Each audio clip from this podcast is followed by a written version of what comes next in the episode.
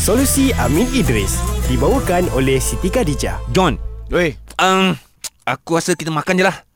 Sebab Asal? kita punya makanan belum sampai. Uh, ini orang punya je. Orang punya bukan. Tak boleh. lah aku kita tengok dah 4 jam kat situ tak ada orang ambil. Kita makan lah. makan. Eh, berdosa lah Ji.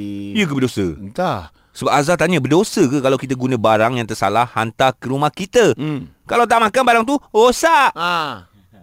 Macam mana Amin? Okey, uh, pertama kita nampak di sini keindahan Islam ialah Allah Azza wa Jalla dia tidak menghalang kita untuk berjual beli. Okey. Uh, wa halallahu al-bai' wa harrama riba. Allah Taala dia menghalalkan jual beli tapi Allah Taala mengharamkan riba. Okey, Baik. ayat ni dalam surah Al-Baqarah nak sebut hebatnya agama Islam ni soal bisnes jual beli boleh. Baik. Okey. Untuk membolehkan jual beli tu dia ada rukun dia. Hmm. Okey, pertama pihak yang berakad maknanya ada jual belilah. Hmm. Okey.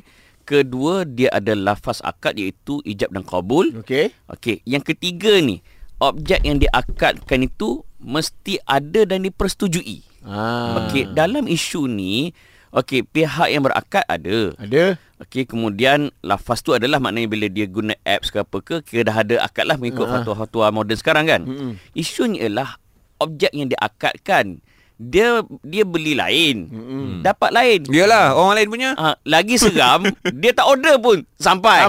Ah. Maka kewajipan kepada dia pertama sekali adalah mengembalikan semula kepada tuannya. Okey. Okey, kalaulah dia tak dapat contoh dalam kes tadi kan, dia tak tahu siapa. Sekarang, barat sekarang ni banyak kuria-kuria semua kan. Ah, ya. Tak tahu siapa and then alamat asal pun tak tahu mungkin kan.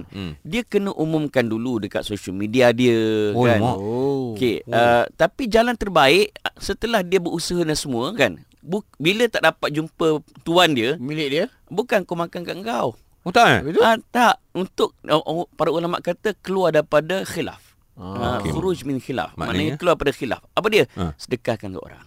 Ah. Ah. Dalam kes ni takut makanan tu rosak kan. Ah, ah, ah. Sebab kalau umum dah tiga hari dah basi. Ya. So untuk selamat sedekah kat orang.